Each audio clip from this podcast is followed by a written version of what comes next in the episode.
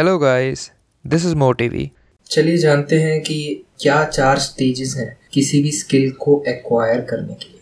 ठीक है, हमारा रोल क्या है? हम ये क्यों देख रहे हैं? ताकि हम समझ सकें कि किसी भी स्किल को एक्वायर करने के लिए हम क्या स्टेप्स ले सकते हैं। तो इसको समझाने के लिए हम एक कार्टेशियन कोऑर्डिनेट सिस्टम यूज़ करेंगे, जो कि एक मैथमेटिक्स का कॉन्सेप्ट है।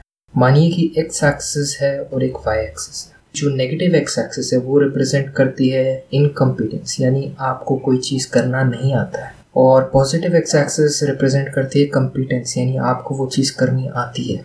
अब ऐसे ही वाई एक्सिस है, जो रिप्रेजेंट करती है अनकॉन्शियस या कॉन्शियस यानी आप दिमाग का इस्तेमाल करते हो उस चीज़ को करने के लिए या नहीं करते ठीक है? तो कोई भी चीज़ सीखने के लिए सबसे पहले हम चलते हैं लेफ़्ट मोस्ट क्वाड्रेंट में फ़र्स्ट क्वाड्रेंट में। जो कि है अनकॉन्शियस इनकॉम्पिटेंस ठीक है आपको कोई चीज़ आती नहीं है और आपको नहीं पता आपको वो क्यों नहीं आती। ये हो गई पहली स्टेज सो so, हम इसमें एग्ज़ाम्पल लेके चलते हैं कि सपोज़ आपको बास्केटबॉल सीखना है। बास्केटबॉल सीखना है तो आपको नहीं पता कि बास्केटबॉल में सबसे पहले रूल्स क्या होते हैं। ठीक है आपको नहीं पता कि उसमें क्या करना होता है गोल क्या है उस गेम का। आपको कुछ भी नहीं पता है उस गेम के बारे में। यानी आप दिमाग लगा भी नहीं पा रहे हो और दिमाग लगा भी नहीं सकते उस चीज़ में। तो ये हो गया एक अनकॉन्शियस इनकम्पिटेंस सेकेंड स्टेज आती है कॉन्शियस इनकम्पिटेंस अब आपने कुछ दिन अपने दोस्तों को देखा कि वो क्या कर रहे हैं। ठीक है, आपने जाके टीवी पे देखा कि लोग क्या कर रहे हैं, कैसे खेल रहे हैं। आपको थोड़ा अंडरस्टैंडिंग आ गया कि हाँ बॉल को ड्रिबल करना होता है और बॉल को बास्केट में डालना होता है, वो भी सामने वाले के। अब थोड़ी आपकी अंडरस्टैंडिंग है। आपके पास इस चीज़ में स्किल नहीं है कि आप ड्रिबल कर सको या दूसरों को पास कर सको या बास्केट कर सको किसी लेंथ से। तो अभी आप इनकम्पिटेंट आपको वो चीज़ आती नहीं है, पर आपको पता है कि आपको वो चीज़ नहीं आती।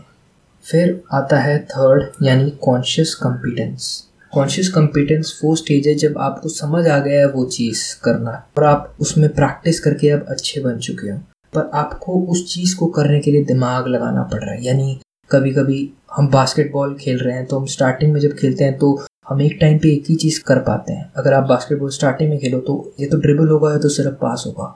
हम वो भागते भागते बॉल पास नहीं कर पाते, जो प्रोफेशनल एन प्लेयर कर पाते हैं या ट्रिक शॉट नहीं कर पाते। और अक्सर बास्केटबॉल खेलते हुए हम किसी से बात नहीं कर सकते, किसी और चीज़ के बारे में सोच नहीं सकते, क्योंकि वो हमारी सारी एनर्जी ले रहा है, हम कॉन्शियसली उसे कर रहे हैं।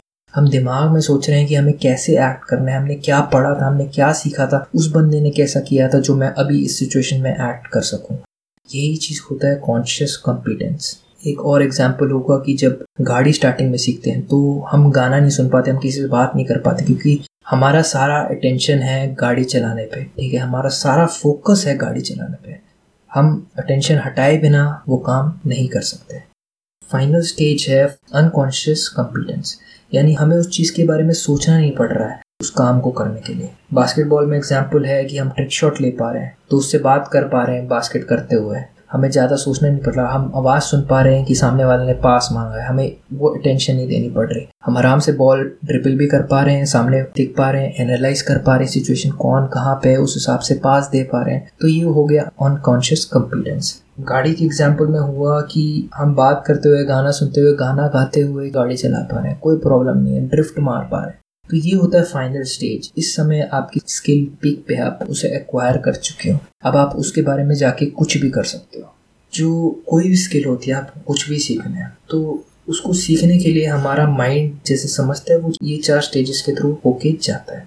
तो अगर आप इन चार स्टेज पे जल्दी से जल्दी बढ़ोगे, जल्दी से जल्दी एनालाइज करोगे, पहचानोगे कि आपको क्या चीज़ नहीं आती है, उसके बारे में पढ़ोगे, उसके बारे में सीखोगे, उस चीज़ के साथ जितना हो सके प्रैक्टिस करोगे, जितना हो सके उस चीज़ को वक्त दोगे तो आप जल्दी से जल्दी कोई भी स्किल सीख सकते हो और उस चीज़ में महारत हासिल कर सकते हो। तो यही है चार स्टेप्स किसी भी स्किल को एक्वायर करने के लिए। हर इंसान को इन चार स्टेप्स के साथ बढ़ना पड़ता है। बहुत बहुत धन्यवाद इस ऑडियो को सुनने के लिए। अगर आपको मेरा काम पसंद है तो प्लीज़ मुझे फॉलो कीजिए, मेरे चैनल को सब्सक्राइब कीजिए। और अगर आप चाहते हैं एनिमेटेड वीडियो देखना इसी बुक समरी की तो लिंक जो है वो डिस्क्रिप्शन में है, उसको फॉलो कीजिए। Thanks for listening